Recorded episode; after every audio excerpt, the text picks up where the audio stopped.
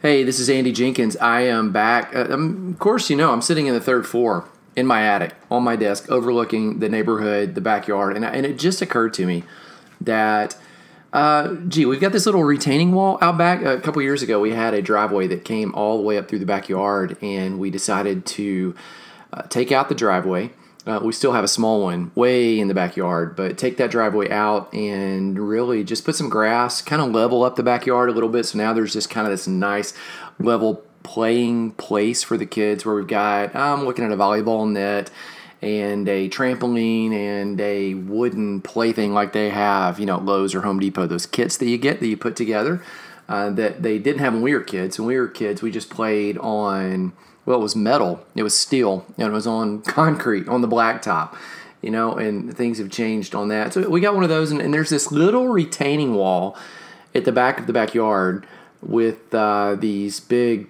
12 inch railroad ties.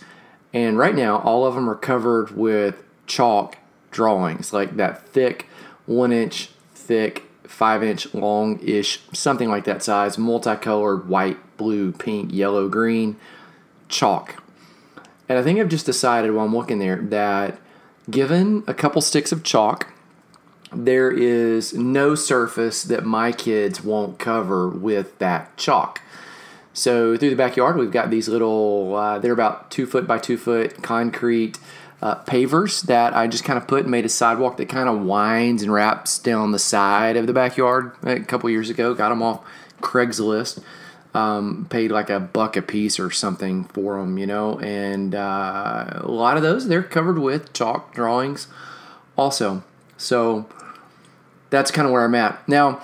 Uh, that has nothing to do with what I'm talking about today. I was, I was trying to think, is there a clever intro from that to this? Or no, that's just a piece of real everyday life. So uh, it's the afternoon, and I want to take a little bit of time and talk to you about this idea of simplicity, easy, of the idea that Jesus came to make things easier and he came to make things light and not overburdensome.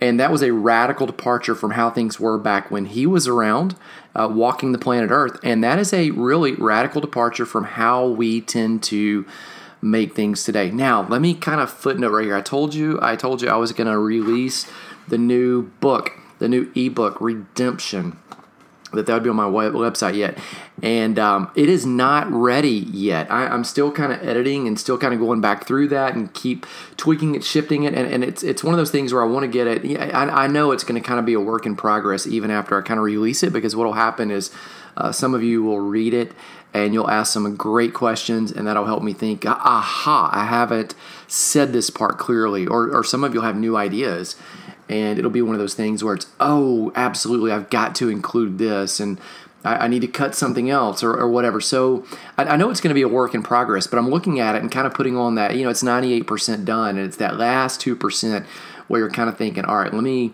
knock the rough off here. Let me say this a little bit clearer. And so i thought you know in the last episode i promised i was going to have it ready right now. And uh, honestly i've already recorded two three episodes for that ebook and which which will be a book book uh, in about another month. And so I've already recorded that, and I thought, well, let me just go ahead and drop them. But the problem is, in those episodes, I'm saying, hey, go download the ebook. So I'm um, looking forward. Maybe maybe right after this one, right on the heels of this one, we'll have that done. And I'm thinking I'm thinking so because I'm dropping these out about every three or four days.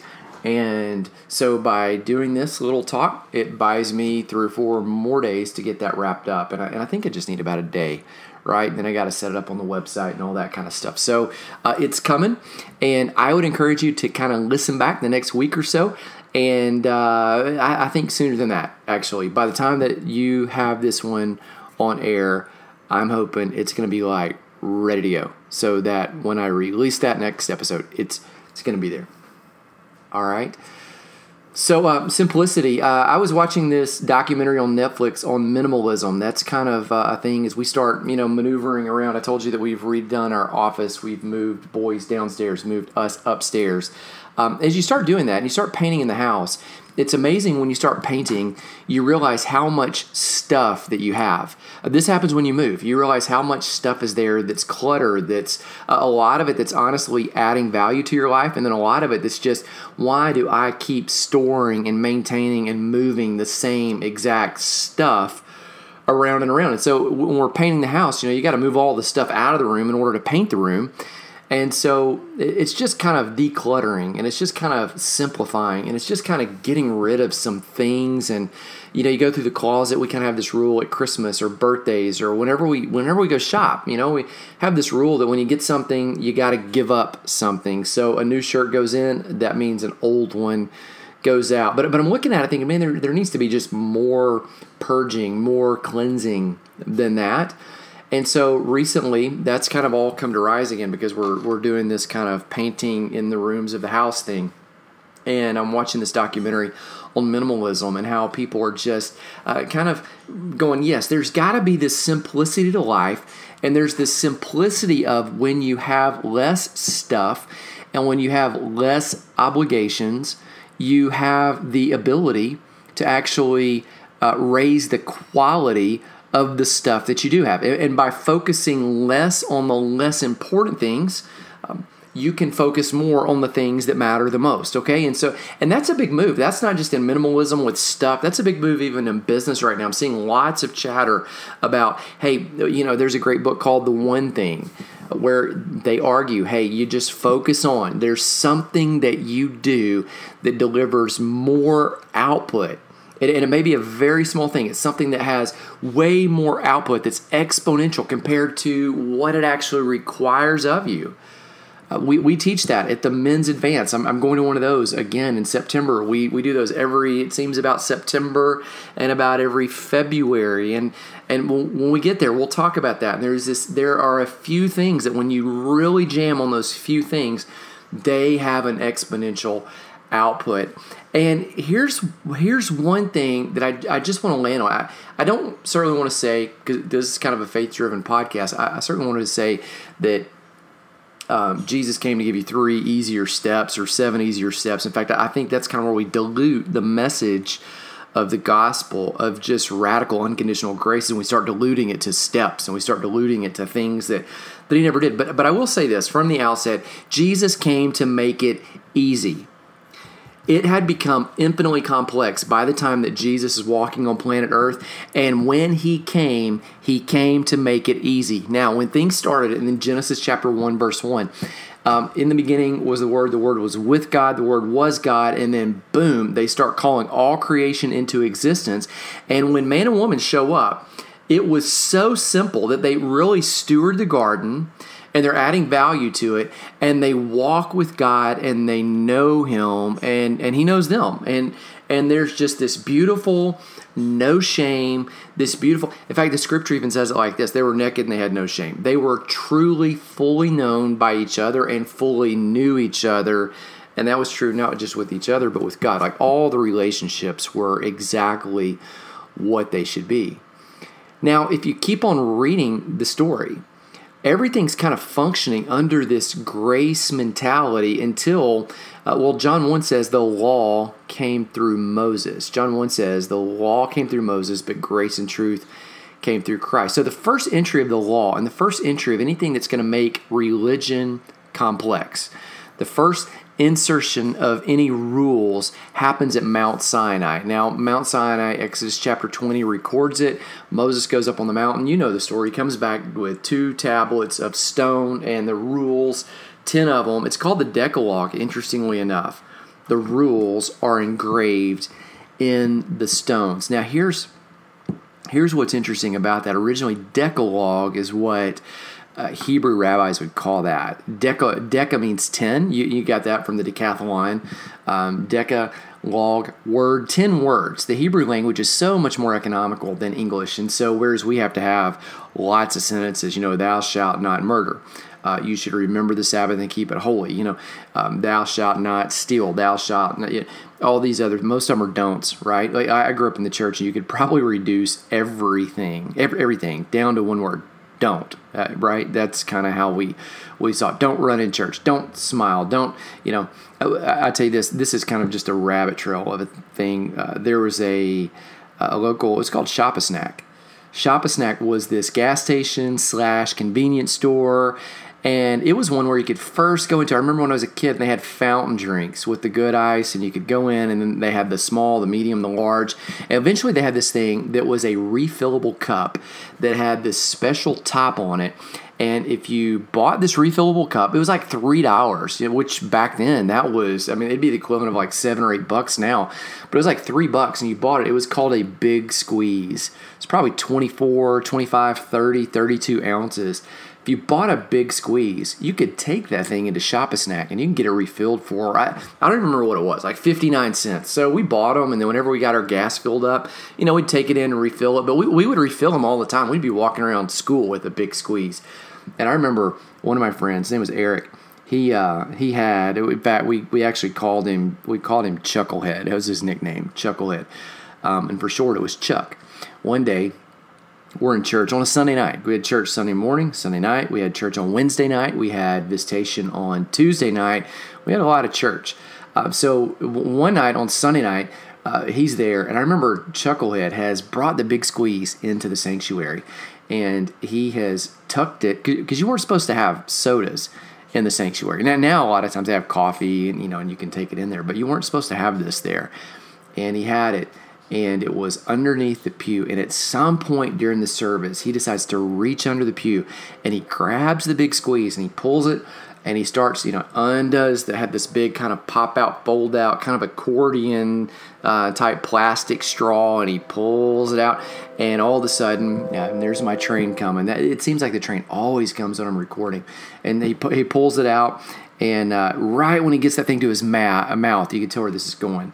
Uh, about three rows, four rows back, there's this lady. She was one of kind of the self appointed uh, informants in the church, self appointed spiritual police. You know, every, every, church has got at least one or two. You know, we, we had probably, thinking back out, we, we had at least two, may, maybe three. And so she's one of them, and she's she's probably 65 or 70 years old, and she basically hurdles the pew in the middle of the service and jumps right up there and snatches and corrects that whole situation. And I'm pretty sure that she walked away with that big squeeze. And because drinking in church, and I'm not talking about alcohol, I mean anything. Drinking in church, whether it's water, whether it's coffee. I don't even know anybody drank coffee back then. It wasn't cool yet. Whether it is a big squeeze. I, I don't even know if you could feed a baby in church, all right? Drinking in church, running in church, wearing a hat in the sanctuary, doing all, all sorts of things. Don't.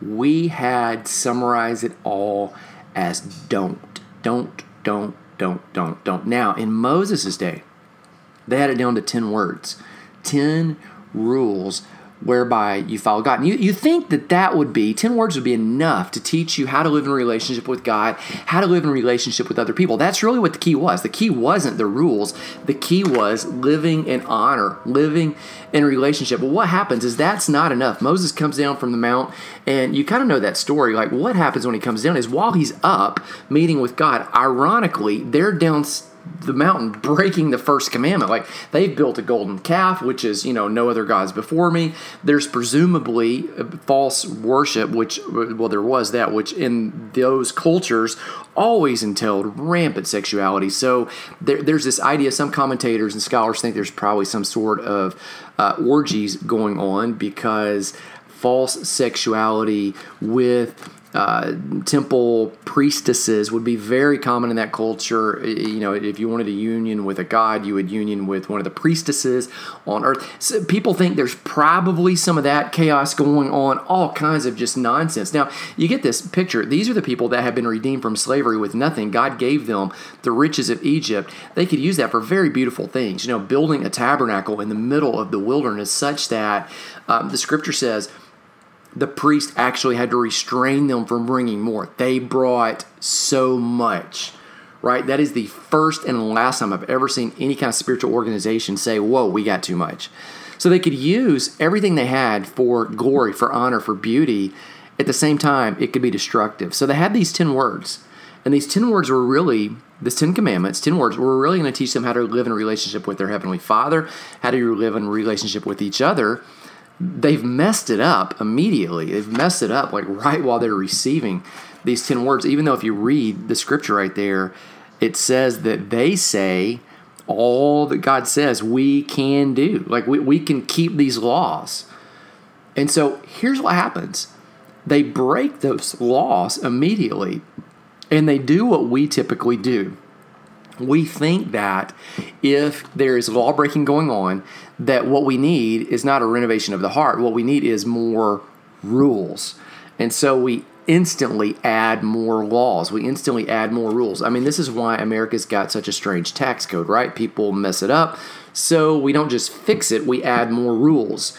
Um, this is why our prisons are so overpopulated. You know, we have issues going on. We don't figure out what's going on, you know, in the inner city. Why are people doing the things that they do? Which honestly, you know, you get a slap on the wrist for doing it in the suburb. In the inner city, you just go to jail.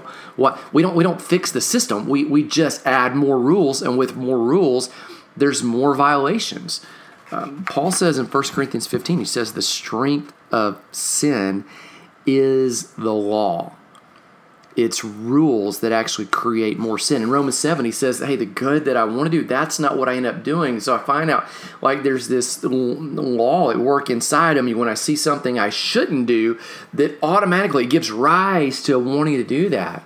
I mean, those of you who are parents, you have a kid, you've seen this one before, right? You, you've seen it where, you know, it's like you tell a kid, hey, don't do that. And instantly, just because you said don't do it, you know, it's like, oh, wow, I, that, that, like, I've got to try that. Like, your kid will bend over backwards trying to do that very thing that you said don't do. Or if you do tell them to do something, hey, do this one. You need to make sure that you, you know, fill in the blank, whatever it is that you want them to do goodness, a lot of times, like, won't they expend any amount of energy, any amount of time to avoid doing it? Like you're thinking it'd just be easier just to get it over with and just go take out the trash or just to, you know, go say I'm sorry or just to whatever it is that you told them to do. It'd be so much easier just to do it. But instead of just shortcutting life and doing it, they, they you know, spend all this energy and all this drama and all this. Okay, that goes back to goes way back to the beginning. It goes way back, back, back. And that's a, probably a topic for a different conversation. Well, I, I know it is because like I'm, I'm kind of thinking through some of these great things that I want to talk about on here. But Moses, back to Moses, they have 10 rules, 10, 10 do's and don'ts, and they mess them up. And so the solution is let's add more rules. Let's add more stuff. And what happens if you start reading through the book of uh, Numbers, the book of Deuteronomy, the book of Leviticus, what you come up with is there are 613 rules. 613 laws. And they started off with none, and, and when they're freed, they're freed with no rules. And they go to Mount Sinai, and all of a sudden we've got 10 words, so 10 words, shorter than the average English sentence, I would think. 10 words, 10 words to live by, and they instantly mess it up. They instantly ruin it. Um, they're they're messing it up while Moses is getting it, and so we come up with instantly ten times 10 times we, we come up with 613 now scholars divide these things into moral rules which kind of teach us moral is you don't even have to remember this part remember 613 moral laws mean hey that that's kind of how we um, live and relate to each other you know don't commit adultery or if i am doing something um, and it causes you harm. You know, I, I, dig a ditch and your ox falls into it. I need to make amends for that. That's that's in the rules.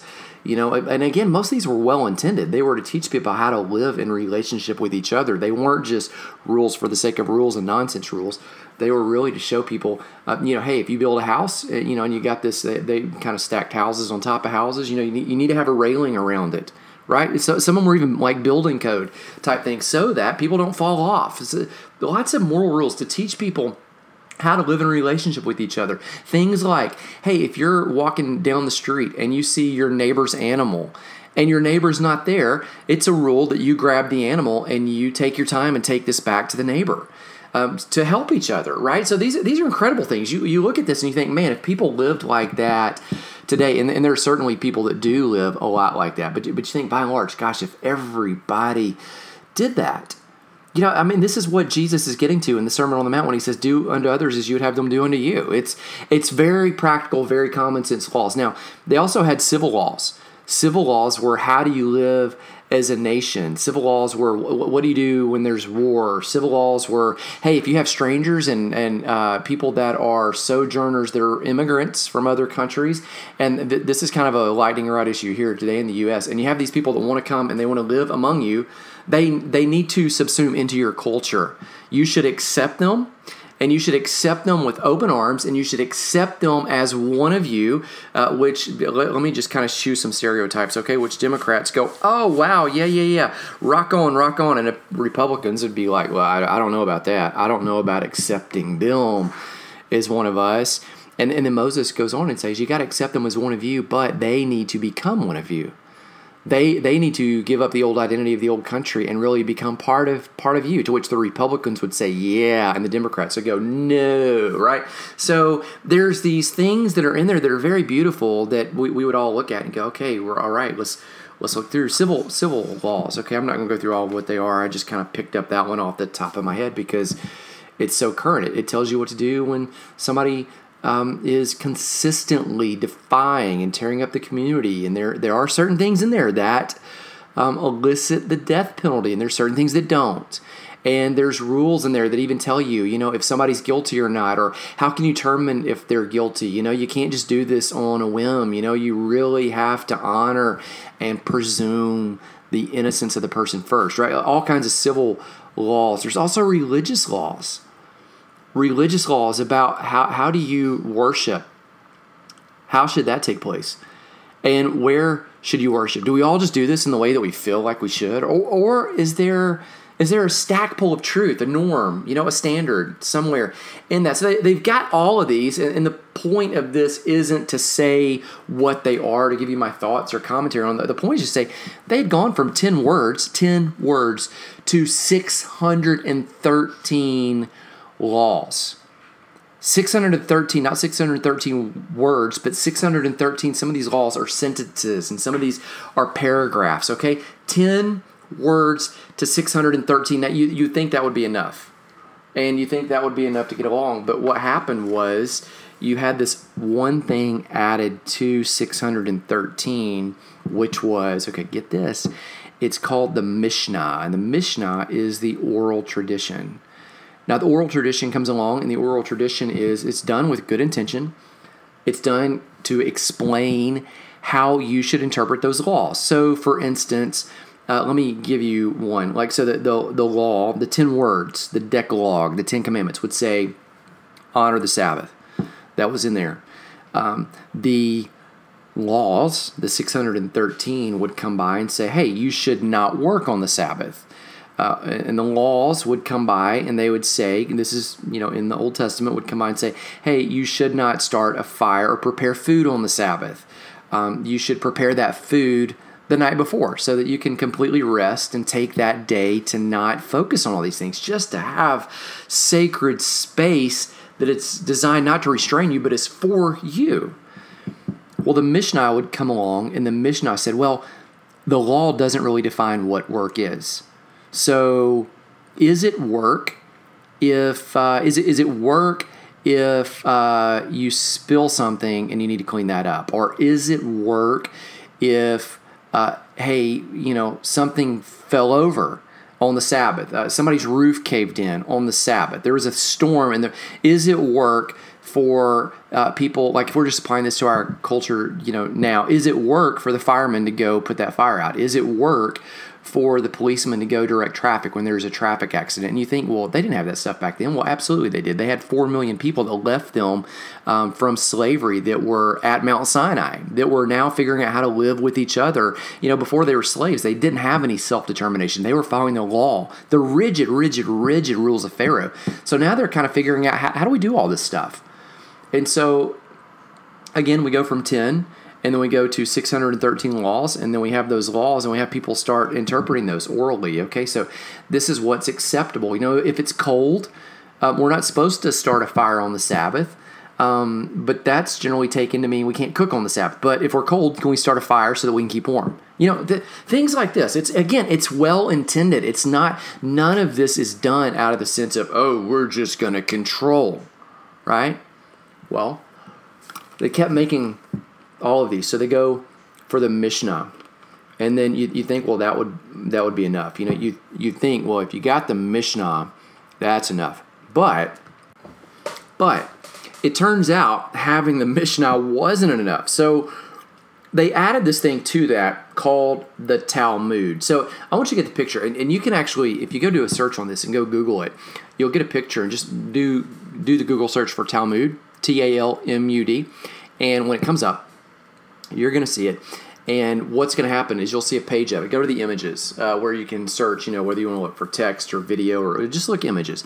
And when you get to the Talmud, what you're going to see is inside of it, you're going to have a little bitty box in the middle of the page, and that's going to be the law. That's going to be those 613 rules. Uh, actually, that, that could actually be anywhere in the Old Testament. So, really, they'd kind of taken the 613 and turned that to the entire Old Testament, which back in Jesus' day, the Old Testament was the only testament. Okay, so you, be sure you get that. When we're referring to uh, really the Bible Jesus read, the Bible Jesus read was the only testament, was the Old Testament. So, you got this law in the middle of the page and around that, you're going to see the Mishnah, and it's going to kind of look like more text that's kind of circling that. Um, and again, the Mishnah is the oral tradition that later people had to start writing down because these rabbis are are dying, and these religious leaders, you know, are passing through the generations. So they're they're putting that down, and so it looks kind of like it's um, uh, just blocks of text around the law, which is in the middle. Which again, that law was expanding upon ten words originally, and they came up with this thing called the Talmud. And if you look up the Talmud, you're going to see another layer of text around the other layer of text, which was a layer of text around the law, which was all wrapped around the 10 words. Okay? So you get the idea there. Now, now this was. This was a um, what's the best way to say it? The, be- the best way to say it is this um, it is commentary on the commentary on the law Okay, this this is a commentary on the commentary, and again, it's well intentioned to show people how to live um, underneath underneath underneath God. Now, everybody everybody adopted this. Um, everybody got on with it, you know, and they started um, really following it, and they started building schools of thought upon it. Um, but but that wasn't where they stopped that's not where they stopped. They went and added this fifth layer, okay? And so this fifth layer was the legal commentary. This fifth layer was um, legal comments that would be created by scribes who were legal scholars all, all throughout the New Testament. When you start referring to uh, lawyers and scribes, you're referring to people who were commentators on the commentary. Okay? And this is this is your Pharisees are adopting this. Your um, all, all of these religious leaders are adopting, and it's all well intended, but it is adding layer upon layer upon layer upon layer upon layer on everything that was originally designed to work with 10 words. Do you see the picture there? How it's gotten infinitely complex. By the way, um, these were called. If you, if you just kind of Google this one, you'll see it. Um, go go Google the Talmud, or go look at the commentary uh, there of the legal comments, and they were actually called fences and hedges. So you'll see in the New Testament, you'll see Jesus talking about things. He'll say like, "Hey, you you build fences and hedges around the law that keep people out." And what he's talking about is not just a literal fence like you have in your house or a literal fence that you have in a yard. He's talking about literally like you make the rules so difficult. You put so many things out there, where, whereas God's rule was, for instance, honor the Sabbath. And one of you comes along and he says, Well, that means no working on the Sabbath. And then you guys all disagree as to what that working means. So you start getting into these commentaries on well police can work and uh, people who are doctors can work because they need to help deliver the babies, or midwives, what they have in that culture, they can work. But um, people who are bakers and chefs, they can't work. Okay, uh, uh or we start defining well, it's not just employment type services that constitute work. So if if a neighbor's house falls in on the Sabbath, you can work to help them get that up. But can you put the house back together or not? You know, or um, should we make sure they have shelter for the evening or not? Uh, well, once we start allowing that, well, what about contractors? Can they work on the Sabbath, or do we have? You know, you get this just, and, and some people would say, well, it's just a slippery slope, and you just start sliding down. Once you open one, you open all. You know, all this argument back and forth, and so all these people are starting just fragmenting, picking their own teams and their own people that they follow, and they, and they all started following different different rabbis. Now, they had some great terminology for this, and the terminology they had was called this. It's, it's called binding and loosing. And so the rabbis would use language uh, that meant I I forbid certain things. That means I bind them, or I allow things. That means I loose them. I bind means I forbid. I loose means I allow. Now, uh, I've heard people, particularly the Pentecostal stripe, charismatic stripe, and I, am not making fun. I'm just saying, kind of, this just is what it is. That'll say things like, you know, they're praying and they just bind the devil. You know, well, that's, and, and they'll say, well, Jesus, you said when they pray, they, they'll say, you said whatever we bind on earth will be bound in heaven. So we just bind the devil. Well, the devil's not in heaven. You're not binding, and that's not even what this verse is talking about. And the book of Colossians says that on the cross, Jesus stripped the devil of his authority. You know, so anyway, that's another comment for another time. Binding and loosing is not a spiritual warfare teaching. Binding and loosing is what's allowed and what's not allowed. And so when Jesus tells Peter in Matthew chapter 16, where, you know, he says, um, You're Peter, and on this rock I'll build my church, and the gates of hell won't prevail against it. And I say to you, whatever you bind on earth will be bound in heaven, whatever you loose on earth will be loose in heaven. What he's doing is he's given Peter, he's given his church, he's given his he's given his followers. Jesus is giving his disciples, he's giving them room to make some interpretation on the scripture. He's giving them room to apply it. He's saying, wait, you don't have to be contained by 613 rules plus the commentary, plus the commentary on the commentary, plus the commentary on the commentary of the commentary. You don't have to be contained by that. I'm giving you the authority to really see what this means. They, they had this other phrase that was called fulfilling the Torah. Now, when people that were Jewish refer to the Torah, they, they generally refer to the first five books of the Old Testament Genesis, Exodus, Leviticus, Numbers, and Deuteronomy. Um, which, which, by the way, most of the time when Jesus is quoting, um, is quoting the Old Testament, he's quoting really from the book of Deuteronomy. Most of the time, though, he does do other things. Torah, and they would say, "You've fulfilled Torah." Now, now, what they meant by fulfilling Torah was you have done something or you have said something that has gotten to the essence of what the heart of Torah is.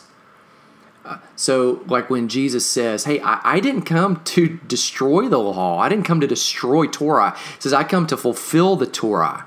Uh, this is this is in the Sermon on the Mount. I didn't come to destroy it, I came to fulfill Torah. He's saying, like, I came to deliver the essence of Torah. Not, not. He's not saying I came to get all the minutia, all the micro legalistic things that are all through it. He's not saying I came to to do that. Now, now you know uh, as well as I do that Jesus fulfilled, you know, hundreds and thousands of prophecies that were in the Torah that uh, said that He's coming. But he's not referring to that in that passage. He's saying, I came to give you the essence of what Torah is. So in the Torah, when it says honor your father and mother, I came I came to show you what that means. I came, I came to show you what that looks like. It, it looks like a guy dying on the cross and making sure that his best friend knows to care for his mother as if she is his own and making sure that mother knows to see this best friend as if he is her son and he will he will do the things for her a son will do that's part of the essence of torah um, Torah is um, loving your neighbor as yourself. Well, who's my neighbor? Well, um, your neighbor is when a woman caught in the act of adultery in John chapter eight is thrown at your feet. You, you don't say, "Hey, good for you!" Like you're you're you're a, you're living it up, man. You're sexually free. No, no, it's it's not a overly permissive, do whatever you want to type thing, but it's a thing that doesn't condemn her either. It's one that defends her honor and pushes the accusers away and doesn't condemn her, but releases her. Do you see? He says, I came. I came to fulfill Torah. And he's he's giving his disciples this ability to bind and to loose. He's giving the disciples to look at things in culture and say, wait, wait, wait, whoa, no, no, no. That's a foul ball. And to look at other things and say, no, no, we need to cling to this one like this one is good. This one is very beautiful. Do, do you see, like um, early on, you know, in the civil rights movement here in Birmingham, I, I just kind of thought about this. Like, I'm trying to think, what's an example of binding and loosing? You had all of these black pastors. The civil rights movement was launched and was fueled by black pastors like Martin Luther King Jr. and Fred Shuttlesworth and others that, that are in our city. Many of them who have brothers and family members and um, goodness, um, I, I, need to tell you about some time when Fred Shuttlesworth's wife, okay, she actually showed up at our nonprofit and brought and delivered a couch to us. We had his couch in our nonprofit for a while. It was, it was incredible. Um, just their downsizing, and you know he's he's dead and. Um, was a pastor who carried the torch of civil rights. Okay, what did they do? They they loosed certain things and they bound other things. They said, no, no, no, no, no. Like, like certain things need to be loose. Like black men and women need to be loose, to be free, to be equal. And certain things like segregation need to be bound. They need to be forbidden. This doesn't fulfill Torah. Do you see? And Jesus was giving he was giving his followers, and you you could think of other examples through through life even now, because the Scripture, the Torah, and the essence of it has to be interpreted in every single every single culture, in every single era. Okay, now now there's this other phrase that I, I want to show you. There's this other idea that that that I want to show you. It's not just binding and loosing. I, I've told you about that. It's not um, just the fulfilling Torah. It's this other phrase that they would say. It's called this. Well, well, it just goes like this. You've heard it said, but I say to you. You've heard it said, Jesus says in the Sermon on the Mount, you've heard it said an eye for an eye, but I say, no, no, no, turn the other cheek. You've, you've heard it said that uh, if anyone makes a vow in a certain way and vows by the temple or vows by the gold on the temple or vows by, but I say to you, no, no, no, no, just let your yes be yes and your no be no. Now, this was a common way that they would um, delineate between different schools of thought, different rabbis. So, uh, you know, by the time, again, let me kind of repeat some of it. They start off with 10 words, and those 10 words turn into 16, 613 laws, and those 613 laws expanded all the Old Testament, and that expanded to now all of a sudden we've got this um, Mishnah, which is the oral tradition where everybody explains what it means, and now that all expands. We've got the commentaries on top of that, which are called the Talmud, and we've got fences and hedges and everything around it. It's gotten so overbearing and there was this way that they would debate between different parts of the Mishnah and different parts of the Talmud. These commentaries on the commentary, where people were really saying, "Hey, no, my commentary is the right way," or, or "No, no, no, here's how I see it," or, or "No, no, here's how here's how I see it," and and they would compare what some people had said with what they were saying. And so they were kind of in a healthy, um, in a healthy debate type way, um, with much honor and with much respect, because you couldn't even be in the circle unless you had two different people lay their hands on you or release you publicly to minister. By the time it got to this point, which was honestly probably a, a healthy way, and, and, they actually called it shmiha. They called it authority when you had that, and so you had to have different people lay hands and publicly release you. Which, by the way, is an interesting thing because over and over, the one thing the Pharisees asked Jesus over and over and over is this question: Where did you get your authority? Who credentialed you? Who released you to do all this binding and loosing? And you've heard it said, but I say to you, who who gave you the right to stand up and even weigh in on this stuff, right? And so, um, of course, Jesus um, he defers and says, well. Um, John the Baptist was one of them. So where did he get his authority? And he kind of stumps them because everybody knew that John the Baptist was a prophet. So they instantly get stumped right there because they the scripture just says that if they said, "Well, that doesn't count," well, everybody loved John, and they knew he he did have authority. He had authority to pass it on, right? And, so it stumps them. Um, where did you get your authority to bind and to loose and to say? You've heard it said, but I say this. This was the way they compared. This is the way they contrasted. This is the way they were growing and the way they would debate. So when you get to the Sermon on the Mount, obviously when you start reading it, Jesus is picking up on all these ideas. You know, in the Sermon on the Mount, he says, "Hey, I didn't come to, um, I didn't come to destroy or to abolish the Torah. I came to fulfill it. I came to show you. I came to show you and fulfill and show you by living out the essence of the target of the heart of it." He says, "You've heard it said um, this, but I'm going to raise the bar and I'm going to show you and I'm going to raise the bar and say, hey, don't be legalistic like the scribes and Pharisees. Like, let your righteousness be not just outward, let it, let it be the heart. Like, let it be transformative. You've heard it said this, but I say, and he gives his disciples the authority to bind and to loose. Now, here, here's kind of where I want to start landing this plane for the day because I started talking about simplicity in all of this a rabbi's system of teaching, his train of thought, his his um, uh, if you could say, for instance, well, what what does this rabbi teach, or what's what's his what, what's his core, like what what's the message? His his message was called. Now get this. This is this is amazing.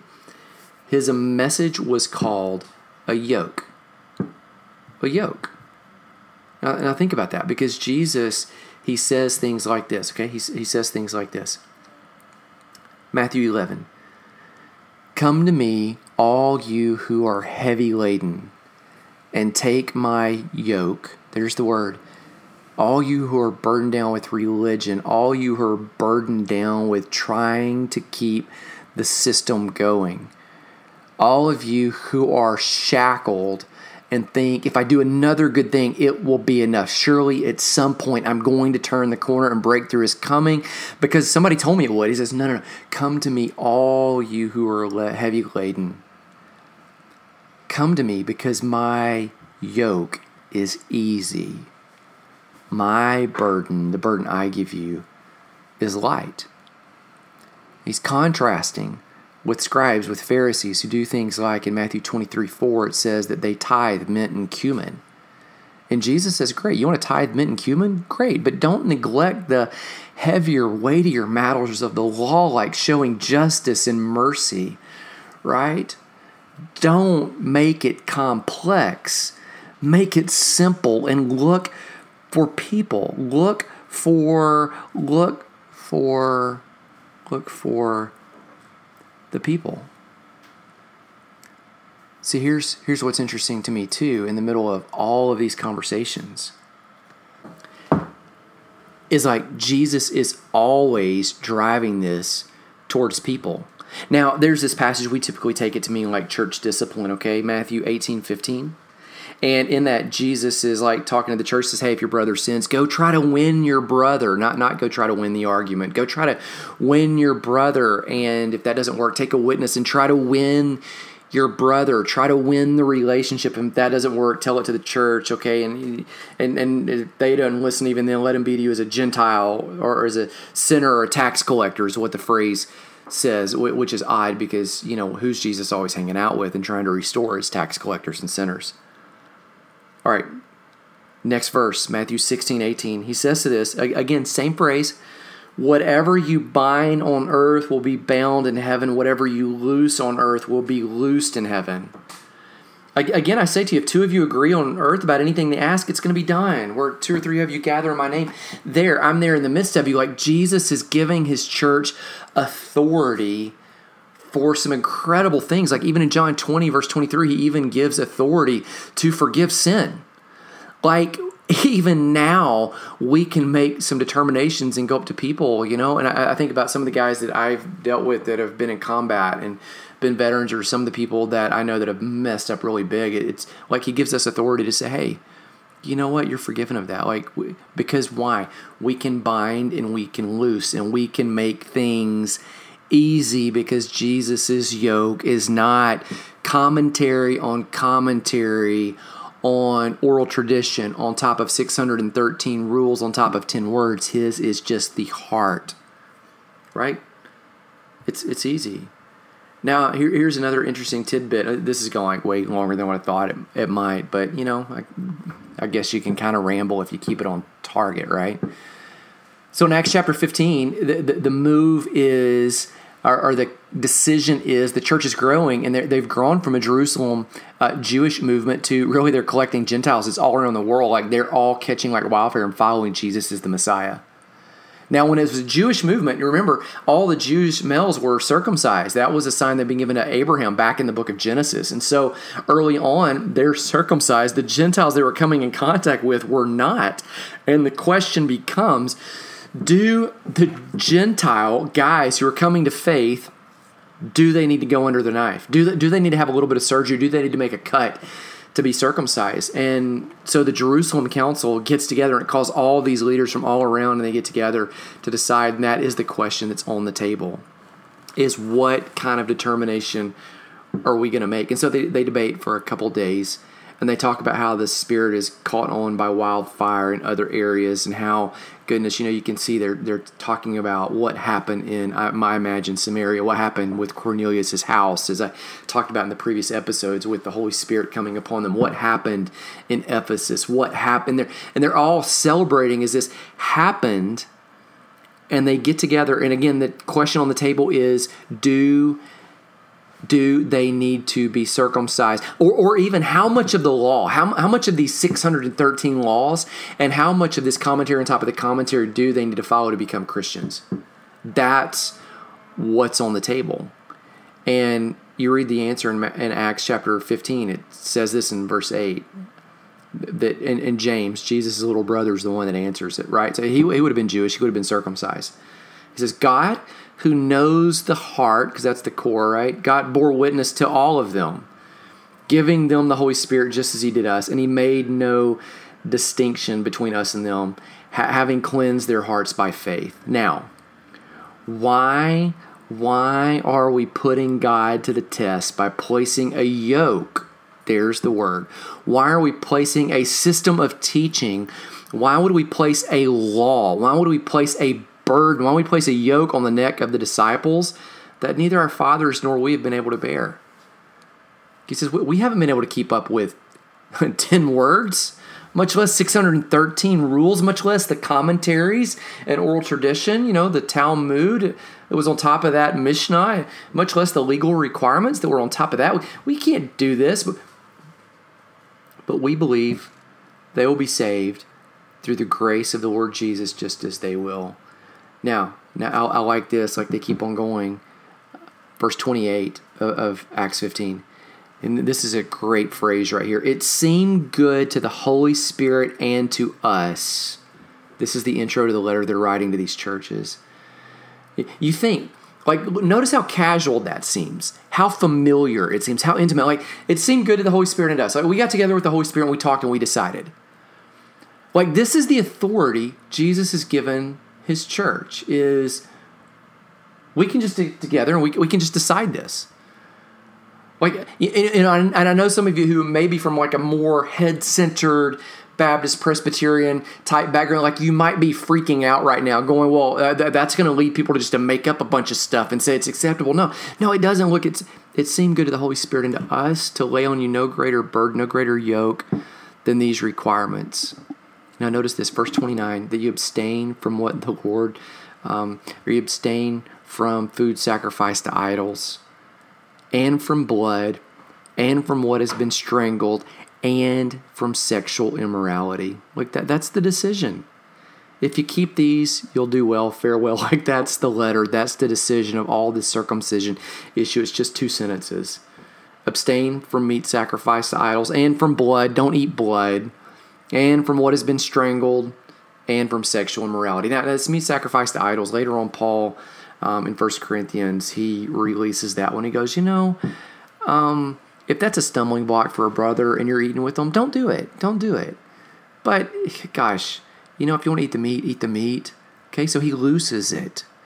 Now, they never lose sexual immorality. They always keep that one bound. They always say, no, no, no, no, no, no. Like one guy, one gal, like intimate, monogamous, because this is a beautiful, this is the way it's created. This is a creation core issue. This was how things were at the beginning, but all this other, like they just reduce it to like, that's your rule. And I think they reduce it to that in some point because Paul says in Ephesians 5 that that relationship, that marriage vow, that relationship, that covenant really mirrors and teaches us something about Christ and the church and Christ and his bride. And, and he says this is a mysterious thing, it's a mystical thing. I can't explain it, but somehow I see it and I sense it and I feel it. You see what happened at the Jerusalem Council? They effectively bind, forbid, meat sacrifice to idols. They loosen, they allow everything else. You want to get circumcised, get circumcised. You want not to, don't. Paul says in Galatians, he has these guys that are trying to say, hey, you're holier if you follow this rule. You're holier if you get circumcised. I'm going to see if I can flip and find it while I'm talking to you. You know, I think I might be able to. It says, you're holier if you do this. You're holier if you follow them. Like people do that now, don't they? Like people say, like, hey, if you can follow these rules, then you're holier. If you follow those rules, then you're better. If you um, do the, you know, like, don't we come up with criteria like this all the time, even today? Paul talks to these people, and he says, "No, no, no, more rules. That's not going to work." He goes, "Think, think, think logically with me." Like he'd say, "Hey, let's just go back to our history." We started with 10 words and we've added 613 and then we added the, the Mishnah, you know, on top of that, which was the oral tradition. We've added the Talmud, you know, the comments on top of that. Now we've got all these rabbis kind of splintering like, hey, well, you've heard this, but I say this, and you've heard this. I said, no, like there's no end to rule keeping. He says, logically, like think about it. If you think a little cut, a little circumcision makes you holier, just emasculate yourself. Like just cut the entire thing off is, is what he says and and you know like he's kidding, right? You you know that he's not not being serious. He, he's just drawing out the hyperbole and he says, No, no, no. Galatians 5 1, it is for freedom that Christ has set you free. Don't go back under a, just quoting Paul, it is for freedom Christ set you free. Don't go back under a yoke of slavery. Don't go back under a burden a system of teaching, a hey, this is all you need to do, and then no, no, no, no. Christ has already done. He came to make it easy.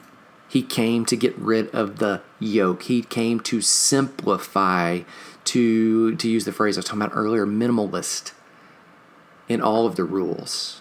I am looking so forward to releasing like this next series of talks and the book and every other thing to you because you're going to see that Jesus on the cross has been so far more successful than we always think, than we imagine, than we dream possible. And his yoke is grand and it is a yoke of freedom. It is simple and you just receive it and then experience it. So um I'm stroking at about 52 minutes right here, so I'm going to sign off for the week or for the episode. As I sign off, may the Lord bless you, may the Lord keep you, may He be gracious to you, may He make His face of favor shine upon you brightly, brilliantly, and may you realize Jesus didn't come to make it infinitely more complex. We did that all by ourselves. He came to make a yoke easy to make it simple. So when you see things that need to be forbidden, bind them. When you see things that need to be loosed and allowed, loose them. And when you see things and say, hey, I've heard it said this way, but I'm going to see it and say it now this way. So long as it honors the simplicity of the yoke of Christ, which was to love the Lord your God with all your heart, soul, mind, and strength, and love your neighbor. Honor your neighbor as yourself, and in so doing, you fulfill the law of love. May you go in peace and do it. Be blessed. I'll talk to you again soon.